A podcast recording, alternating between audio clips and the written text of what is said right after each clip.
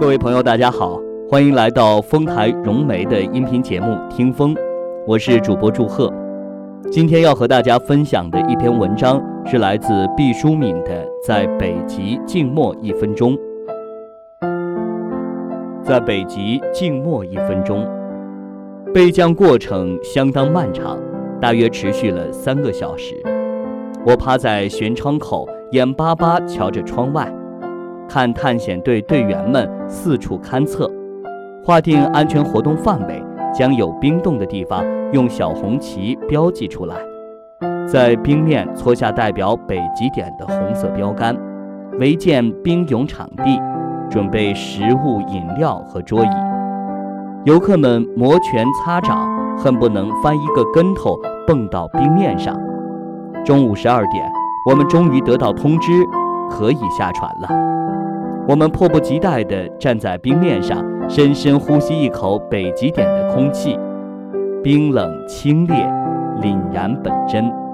从高高的五十年胜利号甲板看冰面，似乎很平坦，真走上去，凹凸不平，冰冷湿滑，积雪半人，深一脚浅一脚，蹒跚前行。按规定，大家要先做完集体仪式。才能散开来自由活动。杨队长指示大家，先是绕北纬九十度标杆围成一个大圈子，然后每个人侧转身，把手臂搭在前一个人肩上，整个队伍就像一列行进中的火车，在冰面上缓缓蠕动，反复绕行两圈。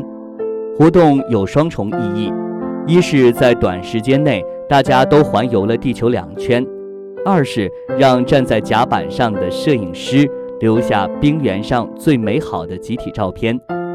完成此程序后，总指挥让大家放下双手，面朝北极点标杆，安静地站好，然后静默一分钟。古往今来，人们创造了多少仪式啊！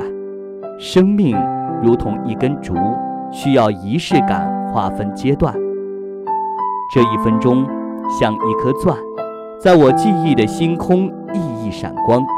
每当人家问起你的北极点之行最深刻的印象是什么，我都会想起这面对苍茫虚空的一分钟。浓雾滚滚，漫天皆白，我的记忆也如同这周天寒彻的冰海，单纯。而分不清任何方向，所有的记忆都化作白茫茫的雾气。不料，我清晰地看到了父母的面容，在北极点的空中出现，灿然微笑。他们逝去的季节都是在冬天，所以我对寒冷有痛彻心扉的感知。平日我外出旅行的时候。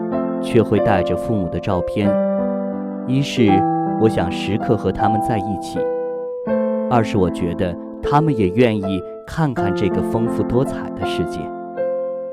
但这一次我没有带他们的照片，我想他们大约不喜欢极地的寒冷，不喜欢冬天，却没想到他们温暖慈祥的面容出现在这万里冰封的云霭中。笑容盈盈，我在那一刻恍然明白，他们其实是时刻与我在一起的，不在乎我带或者不带他们的照片。我不曾想起他们，是因为我从未离开过他们。我的基因来自他们，他们与我本是一体。害怕冬季是我的创伤，而他们早已永恒。不惧任何冰雪严寒了。我望着他们，悲伤像酒一样，已经储存多年，越发深入骨髓。父亲已经离去二十四年，母亲也已经走了十一年。我未有一天不思念他们。这绵密的情感突然在这里迸发。地球的极点。一定是离天国最近的地方，所以我才将他们的面容看得如此清晰和真切。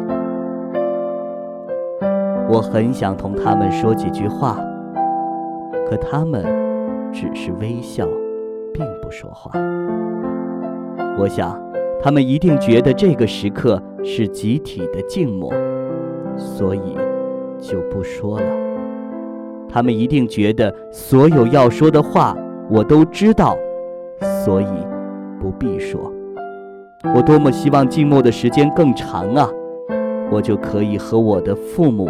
在地球极点相会，我就可以更仔细地端详他们，和他们共度更长的时光。但是，时间到了，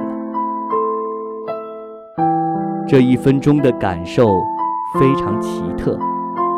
从此，我不再害怕冬天，不再害怕寒冷，因为大自然以它的力量医治了我的悲伤。我的父母能在如此寒冷的地方安然出现，说明他们对此无所畏惧，证明他们也希望我能走出冰冷刺骨的哀伤。